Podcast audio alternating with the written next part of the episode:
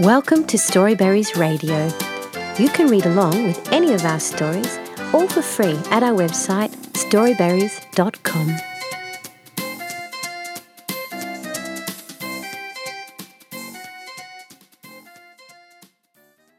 What's at the Park by David Mann at Bookdash.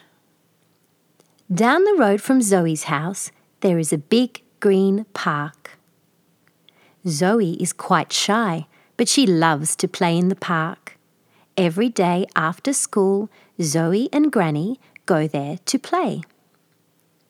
Granny needs glasses to see, but she can hear very well.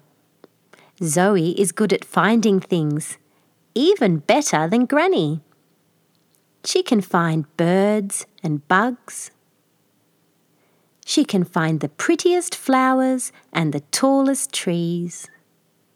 And she's very good at finding Granny's secret sweets. What's that noise behind the tree? asks Granny. Does it sound like a bird? asks Zoe. No, says Granny. It sounds much bigger than a bird. Can you see what it is? It's a dog, says Zoe. Phew, says Granny. This dog is very smelly. The next day, Zoe comes home from school and packs her bag. Are you ready to go to the park? asks Granny. Yes, please, says Zoe. Granny, look who's outside, says Zoe.